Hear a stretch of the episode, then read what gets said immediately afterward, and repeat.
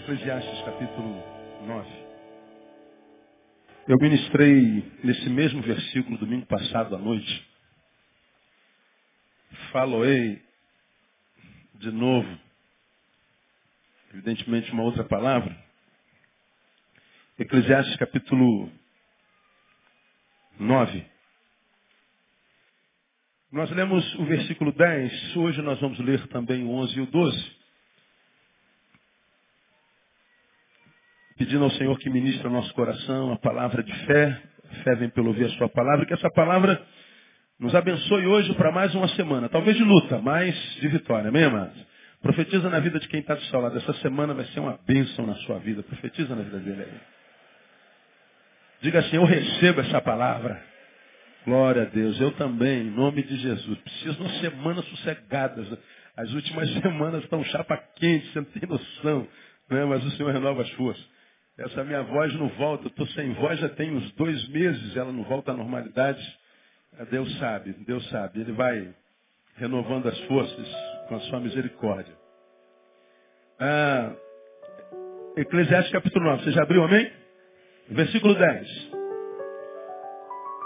Tudo quanto tiver a mão para fazer, faze-o conforme as tuas forças.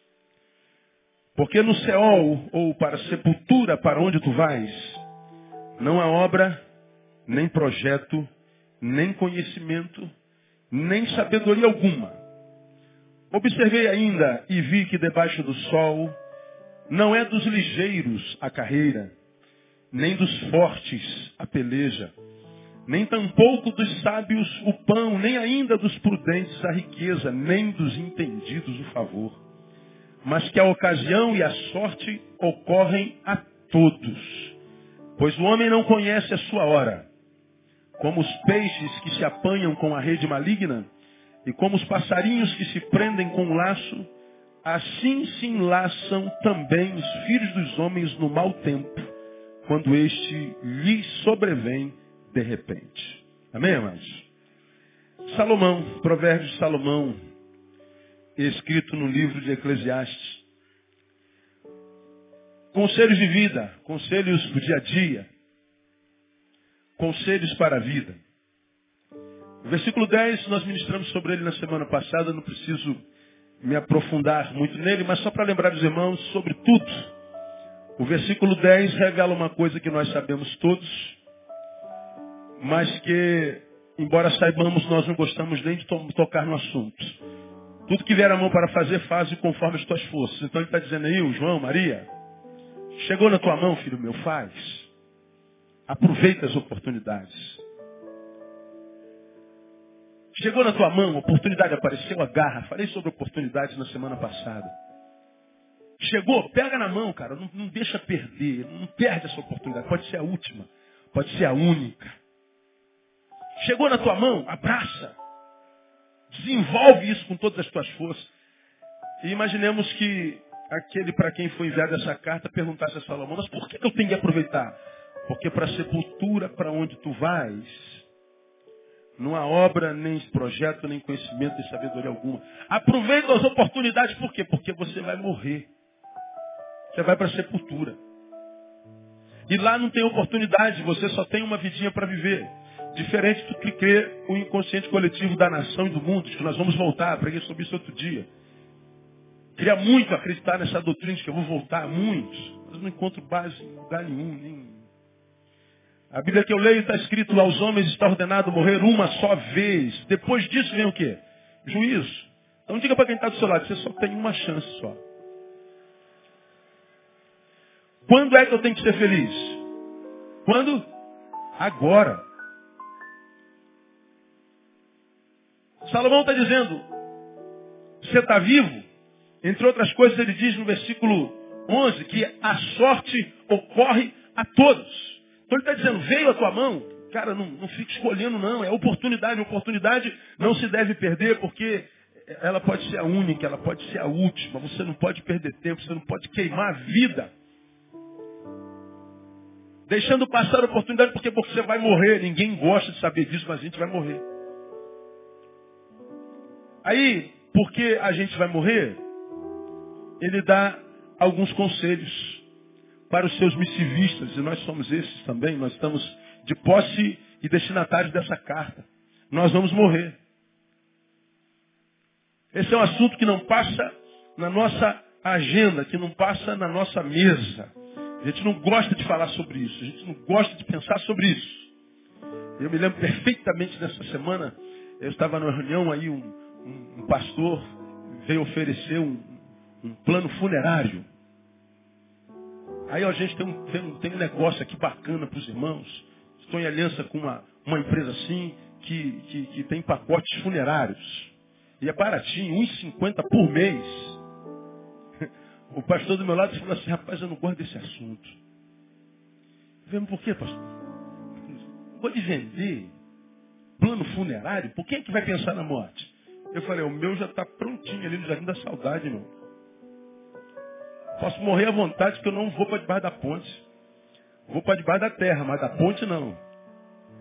Mas só tem, tem, não porque eu tenha comprado. Meu pai comprou. Eu acho que é importante que a gente pense na morte, para que a gente não dê trabalho nem quando a gente morre. Ele falou, mas pastor, só em pensar em morte já me dá arrepio. Eu falei assim, pastor, o senhor é crente? Claro, pastor, não que eu sou crente. Não dá com medo de morrer? O senhor vai morrer, meu irmão. Quantos anos o senhor tem? setenta e um. E eu fiz assim mesmo. E aí ele faz, vamos mudar o rumo dessa prosa. Tá bom. Aí paramos de conversar, o cara está lá, um real e cinquenta só. A gente não gosta de falar da morte. Pois é. São essas coisas que me intrigam em muitos seres humanos. A gente não gosta de falar da morte. Mas muitos de vocês estão vivos e não vivem. Falar que vai morrer para muitos ofende. Mas muitos desses que se ofendem por ouvirem falar que vão morrer, estão vivos e deixam a vida escapar pela mão. Muitas vezes jogam uma semana de vida fora, um mês de vida fora, porque brigou com o namorado. E o namorado nem, nem lá essas coisas. Que se não fosse seu namorado, você ganhava mais ainda. Tua mãe tem razão, cuidado que esse menino é safado, é vagabundo. E às vezes é mesmo. Aí você briga com esse rapaz, vagabundo, suas emoções adoecem, e você perde um mês de vida aborrecida, sem falar com pai, com mãe, sem visitar amigos, chorando no quarto, querendo morrer. Estou falando alguma bobagem, igreja? Não, não, né? Se aborreceu no trânsito, recebeu uma fechada, e o cara ainda riu da tua cara, aí dá um ódio na gente assim, querendo matar aquele cara, e o cara vai embora, porque o carro dele é um, um Volvo, e o teu é um, uma Brasília amarela. Não dá nem para você seguir o cara. Aí ele vai embora, tirando onda com a tua cara, daquelas piscadinhas, um de cada lado do, do pisca-alerta, só para dizer, mané. Aí tipo com raiva do cara, disse, cara, vontade de matar aquele cara, nunca vou encontrar com ele. Aí o cara foi embora, chega no fim do dia, você está com raiva daquele cara, no dia seguinte você está com raiva daquele cara, você passa naquele lugar para ver se vai encontrar com o cara de novo, perdeu um dia, dois dias, três dias de vida porque está com ódio, porque acha que foi humilhado na sua Brasília amarela. Quantos maridos e esposas jogam a vida fora porque brigaram por causa da meia em cima do sofá? Fala, Jeová. Seu porco, você que é uma paranoica. Pronto. Aí vem do, do porco para paranoica, do jumento para jumenta, da vaca para o burro. Vira uma briga zoológica. E aí vocês dormem virado de costa um para o outro. Perdem uma semana de amor, de beijo, de abraço, de carinho, de afeto. E se nós fôssemos somatizando o período de vida que a gente perde com bobagem, nós íamos ver que ao longo de uma vida nós jogamos anos preciosos da nossa vida fora. Aí o que, que acontece? A vida, quando acha seres humanos que desperdiçam vida, a própria vida se torna inimiga deles. Me encontro com gente infeliz todo dia que não tem motivo para ser infeliz. Mas a despeito de não ter motivo, continua infeliz, a gente não sabe. Ele não sabe. Por que que a vida não sorri para ele? Por que que a vida não flui dele? Por que que não acontece? Por que que o cara não consegue? Pois é, talvez você seja um desses muitos que desperdiçam vida com bobagem, em más companhias, em projetos equivocados, por causa do adoecimento de valores. Já está aí com trinta, quarenta anos, se somar não viveu nem dez. Metade da vida foi jogada no lixo, desperdiçada com prazeres e dissoluções. E a gente não sabe por que está infeliz. Agora, pega esse camarada ou esta mulher e vai falar que ele vai morrer, ele se ofende.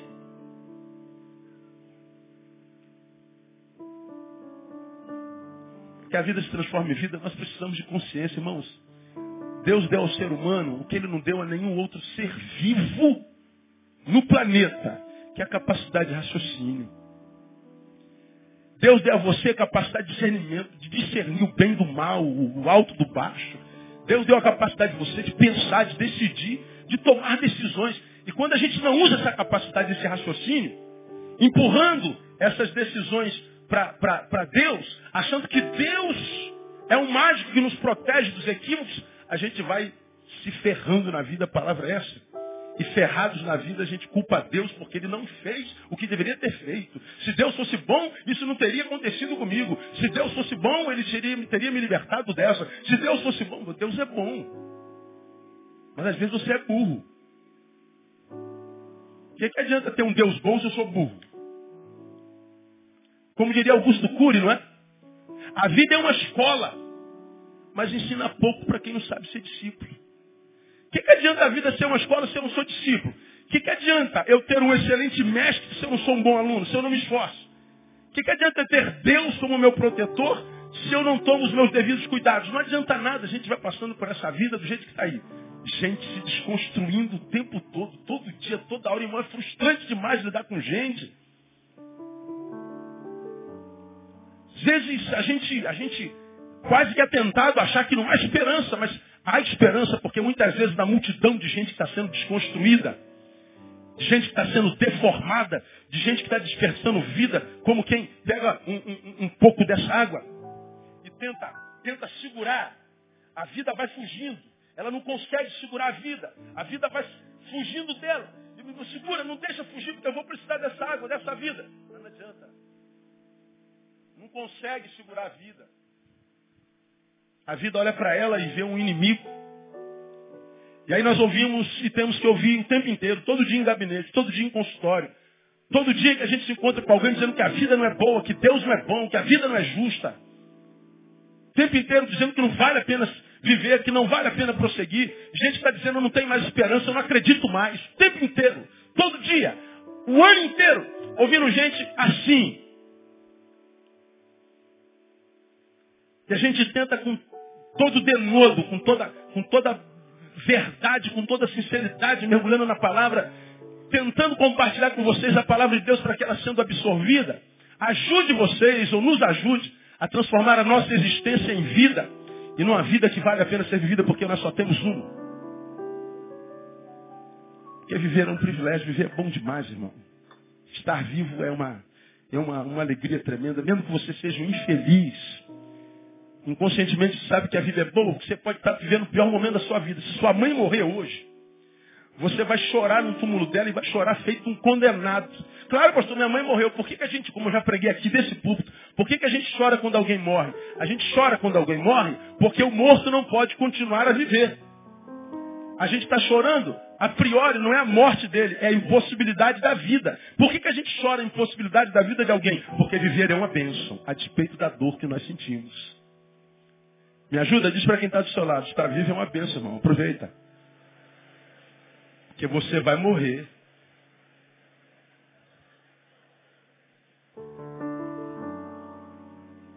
É possível que aqui nessa noite existam pessoas que vão morrer hoje à noite ainda. Diga assim, eu não, Senhor, por favor. Obrigado.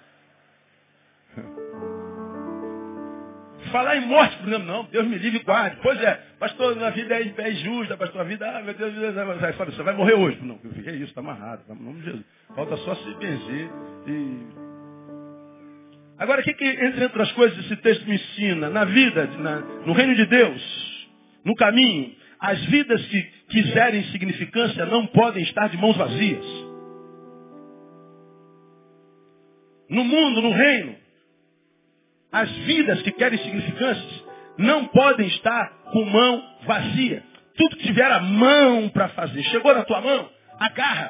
Porque o que dá sentido à minha vida é o aproveitamento das oportunidades. Eu falei sobre isso domingo passado, não preciso me aprofundar.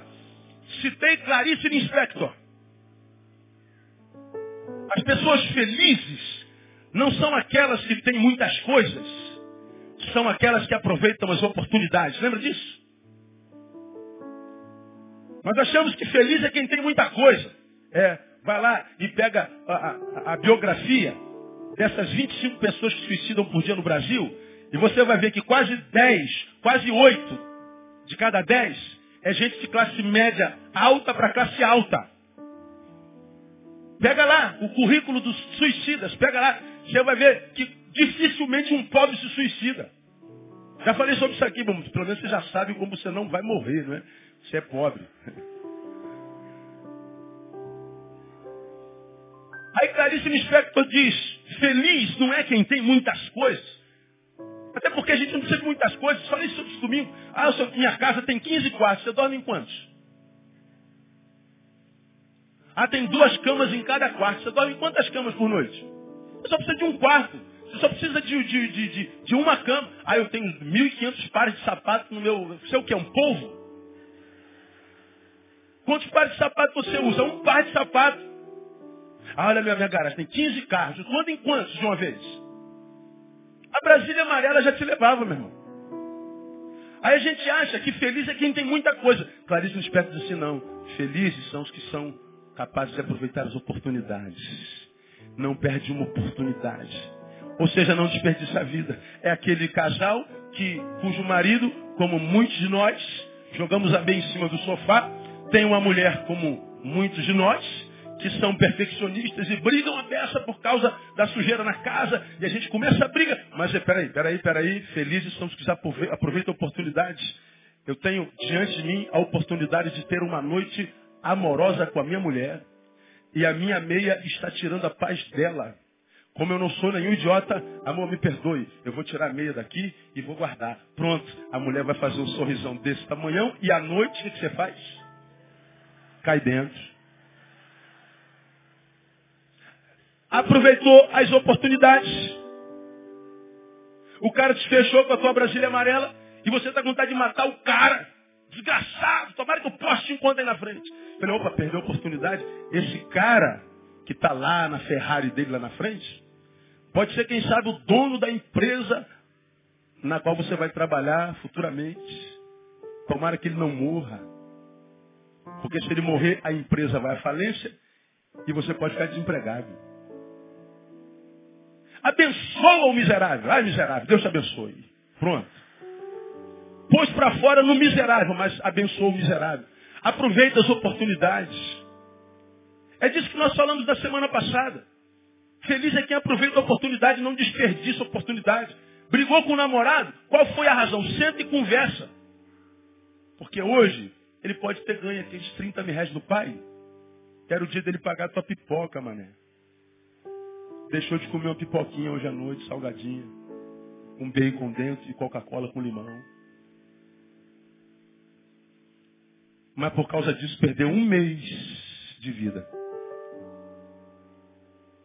Ora, se eu quero que a minha vida seja uma vida que vale a pena ser vivida, minha mão não pode estar vazia. Eu preciso ser alguém que, mais do que ter alguma coisa, eu preciso ter visão. Eu preciso ter discernimento para entender que a vida dá oportunidade para todo mundo. No finalzinho do versículo onze, ele está dizendo, a ocasião e a sorte ocorrem a todos. Oportunidade aparece para todo mundo. O que não há em todo mundo é a capacidade de discernir que aquilo é uma oportunidade.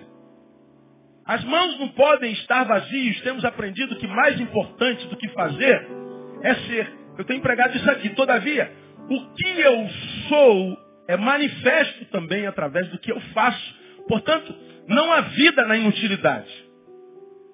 Ah, pastor, eu não vou fazer porque o importante é ser, é certo. Agora tu descobriu que você é o quê?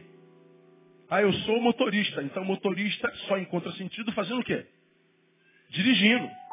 Ah, eu sou, eu sou confeiteiro. Confeiteiro só encontra sentido fazendo o quê? Confeitando. Ah, eu sou um padeiro. Legal, mas é preguiçoso. Não aproveitou a porta que abriu para mexer no trigo, para fazer a massa, para chegar perto do forno, porque você acha que aquilo não é bom para você. Você não tem nada. E te ofereceram pouco. Você abre mão do pouco para ficar sem nada, quem sabe dependendo de alguém. E quer que a vida dê um sorriso para você. Eu preciso ser, mas fazer revela também o que eu sou. De modo que eu entendo que é possível fazer sem ser, mas é impossível ser sem fazer. A vida só encontra sentido na utilidade. Aliás, Érico Veríssimo fala sobre isso de forma muito clara. É quase que, que, que, que uma, uma palavra paralela de Clarice Lispector, que diz assim: feliz, felicidade é descobrir que a nossa vida não está passando inutilmente. Para ver isso, a felicidade está no privilégio de servir, está no privilégio de transformar a sua vida numa vida útil. Como dizia a vovó, vovó já dizia: quem não vive para servir, conclua, não serve para viver. Portanto, quem não serve e está vivendo, não devia estar vivo. Então, quem deseja encontrar sentido para a vida, irmão, ele precisa estar com a mão cheia. Ele precisa ser útil. Ele precisa encontrar a, a, a, a oportunidade de fazer valer a pena o fato de estar sugando oxigênio do universo. Utilidade.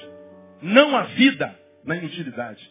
Ainda que nós vivamos um tempo de gente inútil, de gente parasita, de gente que só pensa em estética, beleza, engrossar perna, engrossar braço, que só pensa em aparecer, se, se, se, se, se satisfaz de ser uma imagem admirada, mesmo que seja uma imagem que a gente passe a mão assim e não tenha nada dentro. Pessoas que se botar a mão dentro, a imagem é linda, mas tu bota a mão assim por dentro, não tem nada. E vai ter aquela imagem linda até quanto? Até quanto tempo você acha, minha irmã, que você vai ficar bonita e gostosona desse jeito? Até quando, meu irmão? Você acha que vai ficar musculosão, assim, bonitão?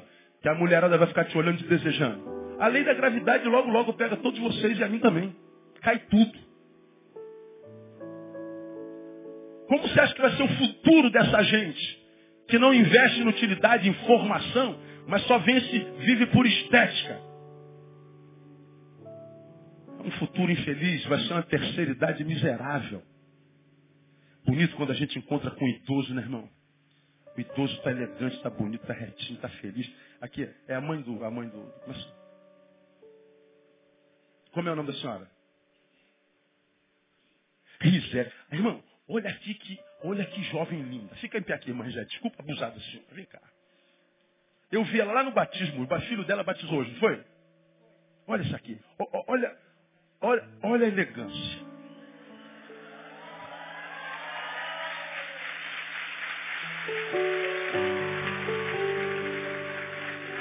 oitenta e seis anos só.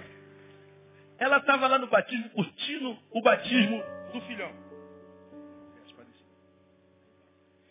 E estava feliz. Veio para a igreja, eu estou olhando ela aqui de longe, eu estou olhando ela. Está adorando ao Senhor, cantando, a cabeça abaixa. oitenta e seis anos, esticadinho no saltinho dela, a roupinha da moda. E falei, rapaz, isso é envelhecer. Agora a gente encontra com um monte de jovens com quarenta anos, quarenta e cinco, cinquenta anos, achando que já não dá para mais nada, que já não serve para mais nada. Como eu digo sempre, morrem antes da morte chegar. Oh Deus, o que, que eu fiz? Não, você não fez, você deixou de fazer. Você não soube aproveitar, tua mão esteve vazia o tempo inteiro. Pediu a Deus para ser servido por Ele, mas não quis ser garçom para Deus. E receber de Deus e servir ao próximo. Você tem aprendido aqui que a nossa vida só encontra sentido quando a gente ajuda a dar sentido à vida de alguém. A vida não sorri para muitos porque dizem, no nosso caso, por exemplo, ter fé, mas a produção da vida diz outra coisa. Eu digo que tem fé. E quando eu vou lá, Tiago, Tiago diz assim, que adianta dizer ter fé? Se a tua fé não traz após si obras. Ora, a fé Sem as obras é o quê? Morta. Bom, é bom saber que nós somos salvos pela fé, pela graça, sois salvos por meio da fé. Aí eu digo, eu tenho fé. Por que você acha que tem fé? Eu tenho fé porque eu creio que Deus existe. Olha, o diabo também crê e vive no inferno. E não vive só no inferno, ele vive um inferno. Porque fé para Deus não é um sentimento, não é uma força, é um modus vivendi. É um jeito de se viver. E Tiago me ensina que se eu tenho fé, essa fé ela é testificada, ela é materializada nas obras, no serviço. Por isso ele diz, tudo que tiver a mão para fazer, a mão não pode estar vazia. A mão tem que estar aberta para pegar, mas quem pega e quer transformar o que pegou em vida, tem que compartilhar o que pegou. Mostrar que não veio o mundo para viver para si, como eu tenho ensinado os irmãos, que porque quem vive para si não tem razão para viver. Se a gente ouve, a vida volta a sorrir para a gente. Fé é mostrada pelas obras. No mundo, na vida, quem quer significância tem que estar com a mão cheia, não pode estar com a mão vazia. Segundo, a vida premia a quem aproveita as oportunidades. Acabei de falar sobre isso aqui. Tudo que vier à mão para fazer os pés. As oportunidades vêm para todo mundo, aproveitá-las é nosso dever. Quando penso em oportunidades, eu me lembro lá do cego de Jericó, Marcos capítulo dez. Jesus estava passando, uma multidão cercando. O cego de nascença descobriu que o Filho de Deus, o Messias, estava passando na cidade dele. Eu não acredito. É, ele está de passagem, né? A multidão era dele. Mas eu só tenho uma oportunidade. Quando Jesus passa, quem conhece o texto? O que, que ele disse? Quem conhece? Jesus... Filho de Davi, tem compaixão de mim. E ele começou a gritar igual um maluco. Aí chegaram os discípulos, meu amigo, oxe, oxe, ei, para aí, pô, dá um tempo. Está atrapalhando aí o mestre. Você não vê o mico que você está pagando aí não, cara? Você não vê a, a vergonha que você está fazendo? Qual foi a postura do cego? Calou a boca? Passou a gritar mais alto. Jesus, filho de Davi, ó! Oh! Tem misericórdia. Os discípulos estão querendo me atrapalhar, mas tem misericórdia. Pô, ele começou a clamar, clamar, clamar, clamar, clamar. Eu não vou perder essa oportunidade de jeito nenhum. O que, que Jesus fez? Parou. Quando Jesus encontra uma pessoa, irmão, que sabe que está na presença dele e não vai perder a oportunidade, Jesus muda a agenda todinha. Não, não, tem gente que está querendo aproveitar a oportunidade. Tem gente que de fato está sedento por mim. E quando ele encontra um sedento, ele diz, eu não dispenso essa pessoa. Eu não desprezo essa pessoa. Aquele coração quebrantado, diz a palavra, um coração quebrantado, não desprezas, ó Deus, não dispensas, ó Deus. E Jesus foi lá e curou o cego de Jericó. Se dependesse dos crentes, se dependesse dos apóstolos, se dependesse dos semelhantes, se dependesse da multidão, ele continuaria cego e morreria cego. Mas porque ele não dependeu de ninguém, ele só queria aproveitar a oportunidade. Deus sorriu para ele. Jesus, que é vida, sorriu para ele. Preguei domingo passado, que muitos de nós buscamos a Deus, não encontramos, achamos que Deus é surdo. Clamamos a Deus e Deus não fala, como se ele fosse um homem pedra. Buscamos o seu favor, mas não sentimos o seu calor. Parece que ele é um homem de gelo. Mas nós vamos a Jeremias, e vemos Jeremias capítulo vinte e nove, Jeremias diz assim, buscar-me-eis e me achareis, quando me buscardes de todo o vosso coração. Jesus está dizendo, não há quem me busque de todo o coração que não me encontre. Não há quem me busque como que se fosse a última vez que me buscasse, que deixe de me encontrar. Preguei aqui alguns anos atrás dizendo, Jesus, um Deus facinho. Não tem um ser mais fácil na, na terra do que Deus. Difícil sou eu, difícil é falar comigo. Amanhã eu vou deixar meus horários de atendimento para o mês de julho. Tá, são oito horas, você ligar oito e cinco, não tem mais horário. Liga trezentas pessoas de uma vez. Mesmo que eu atendesse oito horas por dia, todo dia eu não atenderia todo mundo que me procura. Aí você fala assim, pô, estou tentando falar com o pastor tem um mês, não consegue, então, eu sou difícil. Agora com Deus não, você não precisa nem ligar para lugar nenhum. Entra no teu quarto, fecha a porta, abre o teu coração e abre a tua boca, que você vai conseguir falar com ele na hora e ele vai abençoar a sua vida. É assim ou não é, irmãos? É. Agora muitos de nós entramos no quarto e não acontece nada. Falta coração. Falta sinceridade. E porque falta sinceridade, falta coração, perdemos oportunidade. Olha o que eu vou dizer para vocês, guarda o que eu vou te falar. Muitas vezes perdemos oportunidades porque não conseguimos considerá-las como tais, como oportunidades. E por que muitas vezes não as consideramos como, como, como oportunidades? Por causa dos obstáculos até ela. Como o cego. O cara, Jesus é a cura, eu sou doença. Eu preciso chegar nesse cara, mas entre eu e ele, entre a cura e o doente, tem uma multidão. Pô, muita gente, não vai dar não. Todo mundo querendo o que eu quero, não vai dar não. Ele, ele, ele poderia ter aberto mão da oportunidade ao olhar o obstáculo. O que ele fez? Não, a minha vontade é maior, é mais poderosa do que o obstáculo que se antepõe entre, entre mim e ele. Alguns de nós acham que não é oportunidade, não é para acontecer, não é para ser, porque apareceu um, um obstáculo. Quando muitas vezes esses obstáculos são métodos usados pelo próprio Deus para saber o quanto queremos o que pedimos. Quanto que você deseja que você está pedindo? Qual é o tamanho da tua fome para ter o que você quer? Muitas vezes a vida nos prova colocando obstáculos. Alguns de nós, no primeiro obstáculo, desistem. Você já pensou se Thomas Alva Edison desistisse na primeira vez? O que é que Thomas Alva Edison inventou? A lâmpada. Ele tentou uma, fracassou. Duas. Tentou cem vezes, fracassou. Tentou quinhentas. Tentou novecentas vezes. Todo mundo zombou. Você, cara, você é maluco, você não dirige não. Você acha que isso é possível, cara? Isso não dá, rapaz. Você já tentou um milhão de vezes. Você não para, cara. Você é bobo, você é ridículo, rapaz. Quem você pensa que é para inventar isso? Não existe, rapaz. É vela mesmo, é vela e lampião. Thomas Edison, Alva Edison, não ouviu ninguém. Ele continuou. Por cara, o que isso faz continuar? Você já errou novecentas vezes. Bom, eu já sei novecentos caminhos pelos quais não ir. Já aprendi alguma coisa. E ele insistiu. A despeito dos obstáculos, das zombarias. E hoje, depois de tantos anos depois, estamos nós aqui. Ó. Eu queria que você aplaudisse a Deus pela vida de Thomas Alva Edison. Imagina a vida sem esse homem, irmão. Agora, Deus coloca sonhos. Sonhos são oportunidades. Porque sonhos podem ser um embrião do resto da sua vida. Lembra do poeta? Nem todo sonho se torna realidade, mas não há realidade que não tenha nascido de um sonho.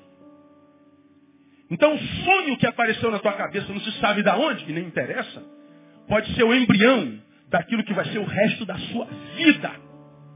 Hoje é sonho, mas quando se torna realidade, aquilo você será e daquilo você viverá o resto da tua existência. Seja lá quantos anos a vida tem preparado para você. Mas porque entre o sonho e a realidade há muitos obstáculos, você tem que se esforçar, você tem que ralar, você tem que correr atrás. Você diz, ah, isso pode não ser de Deus, perdeu a oportunidade. De repente vai se tornar qualquer outra coisa, só que não sonhada. E quem não é aquilo que sonhou, é alguém frustrado, mesmo que esteja com dinheiro no bolso. Falei sobre isso aqui há muitos anos, quando Adriano jogava lá na Internacional de Milão e ganhava alguns milhões de, de, de dólares por mês. Ricaço. Mas estava em Milão infeliz, o infeliz cheio da grana. Ele ficou medido entre a grana e a felicidade. A grana e a felicidade. Ele falou, eu opto pela felicidade. Ele abandonou o Inter, abandonou, abandonou Milão, abandonou a Europa, abandonou os milhares de dólares e voltou para a Vila Cruzeiro, na favela. O nego meteu o sarrafo em Adriano. Eu falei, cara, esse cara pode ser o que for, mas macho ele é. O cara tem coragem, irmão.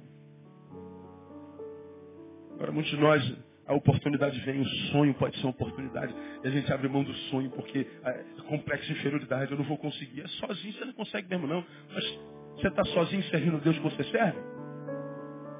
Ele disse, eis que estou convosco, concluam comigo, todos os dias até a consumação dos séculos. Dá sacudida assim, alguém do teu lado. Ó. Deus é contigo, meu irmão. Cai dentro. Cai dentro desse sonho aí, meu. Vai lá e bate a cabeça no fundo do poço, mas mergulha, acreditando que Deus vai lhe dar vitória no nome de Jesus. Tenta, tenta e fracasse, mas tente.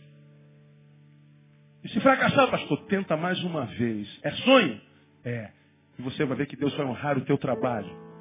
Deus vai honrar o teu trabalho. Aqui vai uma palavra para os adolescentes, jovens e velhos. Se estiver diante de você fazer, simplesmente faça. Aí tu pega um monte de adolescentes.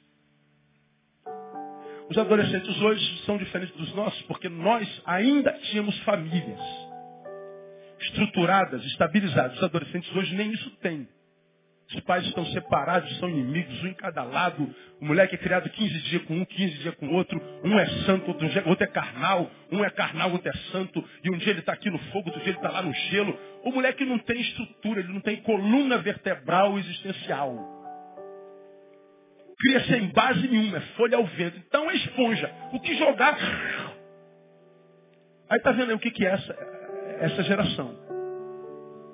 O crack está comendo todos eles. A droga, a prostituição, comendo todos eles, acabando com o futuro da nação. A gente diz, pastor, o que a gente faz? Ó, tem que pregar os adolescentes. Nós não estamos falando de oportunidade, o que eu falo dos adolescentes? Estudem, estudem, estudem. Adolescência é época de estudo. Porque não vai ser adolescente a vida inteira. Logo, logo vira jovem. Aí o jovem tem que trabalhar. Agora quer trabalhar no emprego que ganha um dinheirinho legal, pelo menos para levar a namorada para o cinema? Quero. Então tem que estudar na adolescência. Porque senão chega na juventude, vai trabalhar para patrão miserável, não ganha nada e começa a nascer um revoltado. A vida é injusta, a vida não presta. Aí chega na terceira idade, não tem família, não tem nada, uma família ferrada, filhos ferrados, e a terceira idade se torna um castigo, um inferno. Aí vai perguntar onde é que Deus estava. Deus está contigo desde sempre. Só que você começou a jogar a tua vida fora lá na adolescência. Só queria beijar na boca.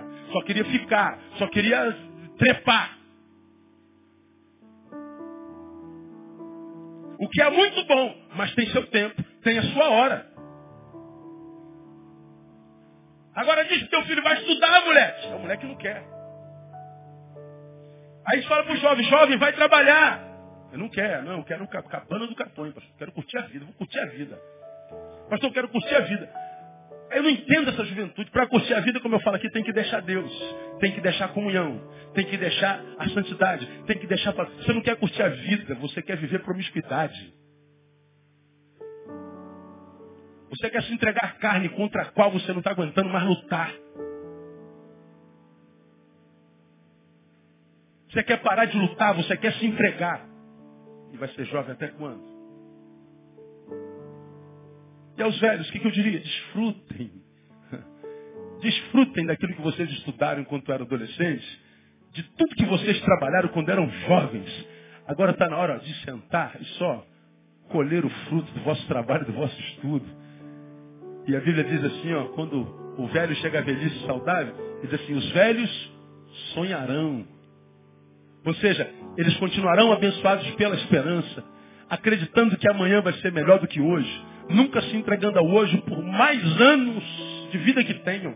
A vida pode ser vida até o fim da vida, se a gente aproveita as oportunidades da adolescência, da juventude, da boa idade, da maior idade. Agora a gente vai queimando etapas, queimando etapas. Aí chega lá na frente, faltando alguma coisa, meu Deus do céu, cara, vacilo, tem de mim, não sei o que. Acontecendo comigo.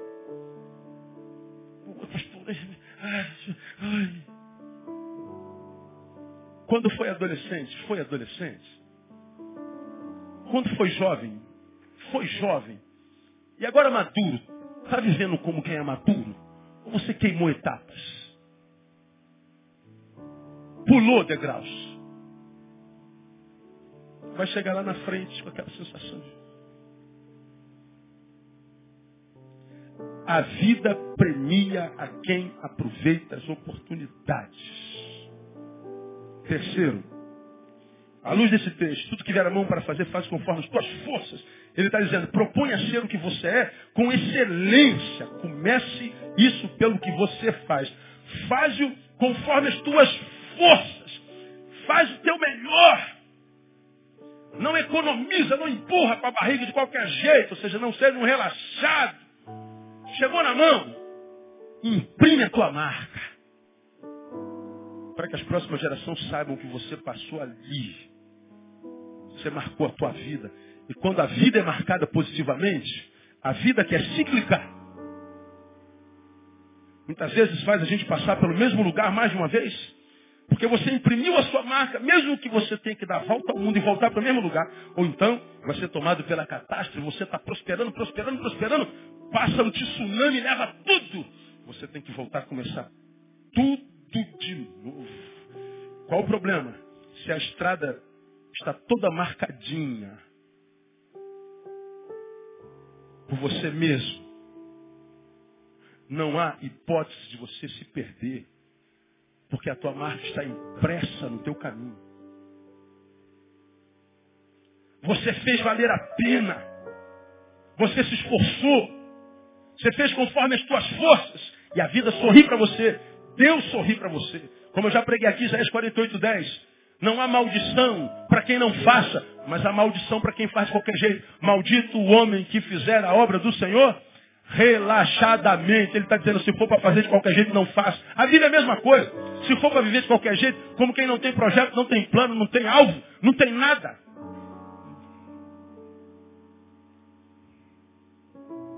Estão aí os suicidas para explicarem para a gente o que, que acontece com quem não vive com intensidade. Vou terminar minha palavra e vamos embora para casa, para sairmos e viver a melhor semana da nossa vida até hoje, em nome de Jesus. Por último, sem postura, sem postura correta na vida, nem a presença de Deus ajuda. Deus se torna inútil se eu estiver posturado na vida equivocadamente. O texto, no versículo doze, vou ler de novo para os irmãos, diz assim: pois o homem não conhece a sua hora. Quem é que conhece? Quem tem domínio sobre o que vai acontecer daqui a meia hora na vida? Quem? Como os peixes que se apanham com a rede maligna. Maligna para o peixe. Para o dono da rede é bênção, né? Agora o peixinho está ali, ó, passeando com a mulherzinha dele, com os peixinhos dele. Daqui a pouco cai uma rede em cima dele, acabou a história do peixe. Virou comida de famintos. E a Bíblia diz que, na, na, no ponto de vista do peixe, como os peixes que se apanham com a rede maligna, e como os passarinhos que se prendem com o laço, assim se enlaçam também os filhos dos homens num mau tempo, quando este lhes sobrevém de repente. Está dizendo que o mal pode cair como uma rede em cima de qualquer um de nós, da noite para o dia. E esse mesmo camarada aqui, nesse mesmo capítulo, diz que tudo sucede igualmente a todos. Versículo dois. O mesmo sucede ao justo e ao ímpio, ao bom e ao mau, ao puro e ao impuro. Assim ao que sacrifica como ao que não sacrifica, ao bom como ao pecador, ao que jura como ao que teme a Deus. Ele está dizendo, tudo sucede igualmente a todos. Ele está dizendo, pode acontecer a qualquer hora. A Bíblia diz, esse texto está dizendo, que nós podemos ser enlaçados pelo dia mal. Bom, isso não é novidade. Agora, o que é novidade para mim é o que é dia mal para a gente. Para mim, dia mal, eu vou explicar para você. É no que se torna o dia. Dia mal é no que se torna o dia no qual houveram circunstâncias adversas que exigiram de mim posturas específicas e eu não consegui tomá-las. Dia mal é no que se transforma o dia, no qual circunstâncias adversas exigiram de mim posturas específicas e eu não consegui tomá-las. Porque eu não tomei a postura específica para aquela circunstância adversa, aquele dia foi embora. Não é porque o dia é mau, mas é porque eu não tomei a postura correta. Vamos voltar à meia no sofá? Marido, meu Deus, eu acabei de embaixo da casa. Aí tu voltou cansado, jogou a mesa. Opa, dá um tempo, eu estou ocupado, eu vim, estou aborrecido do trabalho, me aborreci, o trânsito e tal. Não, mas eu acabei de embaixo da casa. Olha só, é uma circunstância adversa. Aí a Bíblia ensina assim, né, eu? Esse dia tem uma circunstância diversa. Portanto, se tem adversidade, exige de você uma postura específica. Se você não tomar uma postura específica, sábia, esse dia se transforma num dia mau. Qual é a postura específica para essa adversidade? Opa, amor, vou tirar a meia aqui, vou botar aqui dentro do sapato. Pronto. Acabou. Cadê o dia mau? Sumiu. Vai ser uma noite boa. Por quê? Porque eu tomei uma postura específica. Agora, se eu e você, diante da vida, não tomamos uma postura específica de sabedoria, não adianta Deus, irmão. Você acha que Deus é o quê? Esparro da gente? Que Deus é o quê? Um, um cachorrinho de estimação? Um pastor alemão? Ou uma faxineira que vai limpando o meu caminho para que eu, eu passe em berço esplêndido? Não, ele é um Deus que é mestre, que me ensina. Ele diz em Mateus que no tempo da adversidade ele nos daria boca e sabedoria. Tenho pregado sobre isso nos domingos de manhã. Boca e sabedoria que ninguém conseguiria nos resistir. Ele diz em Oseias, tenho pregado sobre isso quarta-feira, que o meu povo está sendo destruído porque ele falta o quê? Conhecimento, postura específica. Ah, a vida não é boa. A vida não é boa? Que isso? A tua não é. De repente você está sentado do lado de alguém que diz assim, meu Deus, a vida é maravilhosa. Postura. Exemplos. O que se espera, já que citamos adolescentes, de um adolescente que deseja dias confortáveis amanhã? Que postura um adolescente, que sabe que não vai ser adolescente e que ter, quer ter dias confortáveis amanhã, que postura ele tem que ter hoje? De estudo, de dedicação.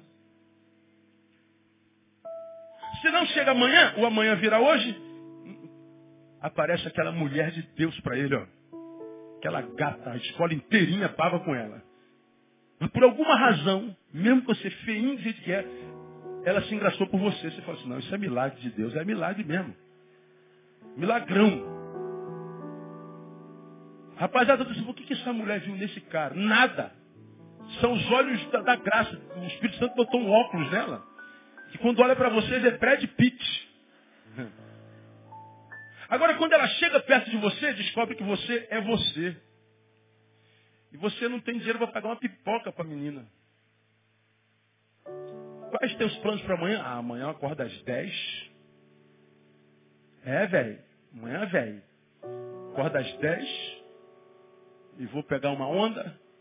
E aí, velho. O que tem de velho agora na boca desse povo? Aí, ninguém é de ferro, vou pegar o rango lá na minha mãe e à tarde. Ah, velho, ninguém é de ferro, né? Vou jogar um futebol. E a escola? Não, hoje eu não vou pra escola, não. E pior, o cara acha que tá tirando maior onda, né? Pô, tô matando aula, pô, ninguém descobriu. Meu Deus. Prepare e leva, senhor, porque não serve pra nada.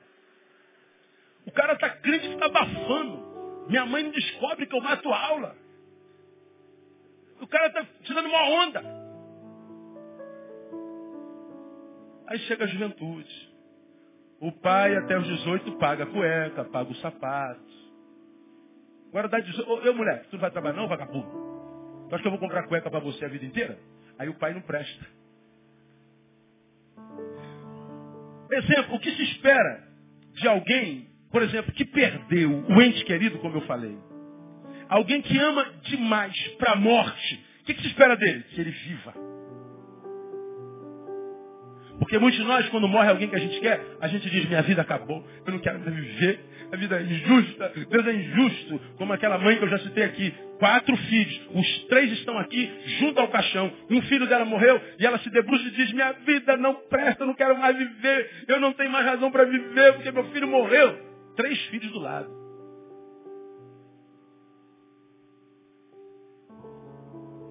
Uma dor que a transformou numa mulher completamente injusta. E como eu falei, quando a gente chora a morte de alguém, a gente está chorando a impossibilidade da vida. Só que o morto não está vivendo mais porque não pode. Porque se ele pudesse, ele estava vivendo. Agora você pode viver e desistiu, talvez porque tenha perdido alguém precioso. E quer o quê? Que Deus te abençoe? Na minha opinião, quem desiste de viver porque alguém morreu, não merece viver. Quem desistiu de viver porque alguém morreu, não merece nem chorar o morto. Porque o morto não tem opção. Você tem. Então Deus está falando para alguns de vocês nessa noite. Levanta daí, vai viver a tua vida e vai viver com intensidade. Se se espera de alguém que não teve o seu valor reconhecido por ninguém. Não, pastor, ninguém dá valor, pastor. Ninguém reconhece, pastor. Poxa vida, pastor, a vida... Cara, ninguém dá uma força. Ninguém reconhece o meu valor. O que você espera de uma pessoa que, cujo valor ninguém reconhece? Que ele se valorize. Quem não reconheceu o seu valor foi ele. Mas você tem valor? Eu tenho. Você tem valor. O Espírito Santo se move em você. Você tem valor. Ah, meu pastor, ninguém me reconhece. O problema é deles, cara. Se você tem valor e é precioso e ninguém conseguiu ver isso, quem perdeu foram eles. Volta para outro lado e tenta de novo. E você vai ver que você vai ser valorizado mais cedo ou mais tarde. Por quê? Porque você sabe do seu valor. E não porque alguém te valorizou ou deixou de valorizar. Posturas, irmãos. Porque para quem não tem postura, nem Deus ajuda. E esse texto está dizendo que o dia mau chega na vida de todo mundo. Como a sorte chega na vida de todo mundo. E você pega lá Eclesiastes, e volta para o versículo sete, capítulo sete, ele diz assim, ah, no dia da prosperidade regozija-te, mas no dia da adversidade considera, porque Deus fez tanto um quanto outro. Quem fez o dia bom? Deus. Quem fez o dia mal? Deus. Porque dia é dia, independente da qualidade dele. E a maldade e a bondade do dia tem a ver com as minhas posturas. Porque eu já vi gente, irmão, descobrir naquele dia que tem câncer. E no mesmo tempo que descobriu o câncer, ele falou assim, não tem problema nenhum, porque eu sei que meu Deus é Jeová Rafa. E eu vou lutar contra esse câncer, eu vou vencer esse câncer. E venceu o câncer. Eu já vi gente que quebrou a unha. Me mata, Deus. Quero morrer. A Bíblia diz que dois, se dois concordarem sobre alguma coisa na terra, ele faz. Então vai dizer, eu concordo, Senhor. Eu concordo. Mas só dá vontade, a gente não fala não. Um descobre que o marido tem outra família. Sente uma dor danada. Mas assim, eu vou conseguir viver sem ele. Eu não posso viver sem Deus. E ele vai ver que quem perdeu foi ele. Mas a outra não. O namorado não ligou no dia do aniversário. Pronto. Me mata, Deus. Oh, Deus, que seja meu último aniversário. Seja assim, Senhor. Seja assim. Postura. Postura e postura. Eu sei que Deus está falando com gente aqui nessa noite, como eu digo sempre. Se Ele colocou na minha boca, eu trouxe pelo menos um par de ouvidos para ouvir esse negócio. Você está aí caído, quebrado, macambuzo, sorumbático, desanimado. A minha vida não é boa. Não, a vida é boa. Talvez você que seja frouxo. Deus está dizendo assim, meu filho, hoje eu renovo as tuas forças. Hoje eu renovo a tua esperança. Eu coloco uma semente de vitória dentro de você. Eu te relembro que Deus não nos deu espírito de covardia, mas de poder. De moderação. Deus nos deu capacidade para superar qualquer adversidade, como você tem aprendido. Se a adversidade chegou, porque Deus sabe que a gente pode. E se Deus permitiu que chegasse, é porque Ele sabe que a gente pode. Se eu disse, Deus disse que eu posso, então eu posso. Não ouse discordar do diagnóstico de Deus. Chegou até você, cabe dentro de você. E se você transformar isso em escolha, você vai ver hoje. Tua vida começa a mudar, dá um reviravolta na tua vida. E o diabo que pensou que já tinha te ganhado, te ganham. Dizem, cara, que, que deu nesse cara? É palavra de Deus, Satanás. Que entrou no meu coração e a postura que eu estou tomando de frente. Vou tomar postura de campeão. Porque o campeão não começa a ser campeão quando o troféu chega. Não, ele treina lá atrás, cinco anos antes, dez anos antes. Começa cem metros, ele começa dando um pique de cem metros de dez minutos. Eu falei, pô, cara, você não vai ser campeão é nunca, não. Calma, eu que nisso. Esse que está nascendo um campeão, vamos treinar. Daqui a pouco o cara está correndo dez metros e cem metros em dez segundos. Treinamento, postura, perseverança, insistência. Agora, alguns de nós é, sonha hoje que é amanhã. Pô, cara. Quantos têm um sonho aqui, irmãos? De verdade. Pastor, eu tenho um sonho. Deixa eu ver aqui. Glória a Deus. A gente não morre quando a morte chega, a gente morre quando os sonhos se vão. Eu quero abençoar esse seu sonho no nome de Jesus. Você que crê nessa palavra, na capa traseira da sua Bíblia, pega um lápis, uma caneta, bota a data de hoje. Lembra dessa palavra e coloca assim do lado sonho, para você se lembrar que você tem um sonho hoje. Eu quero profetizar que esses sonhos se cumprirão para a glória de Deus e para o seu bem-estar, para que você saiba que você não serve a um Deus de pedra, de pau, de gesso. Você serve a um Deus que é todo-poderoso, Criador dos céus e da terra. E que diante do qual não há sonho que não possa ser transformado em realidade. Anota a data de hoje, eu estou profetizando. Deus vai transformar esse sonho em verdade, em realidade. Porque Ele está gerando uma semente de campeão dentro de você hoje, nessa noite, no nome de Jesus. Tua história começa a mudar hoje para a glória de Deus. Eu profetizo na tua vida. Se você tem fé, recebe essa palavra, aplaude ele bem forte e glorifique o seu nome.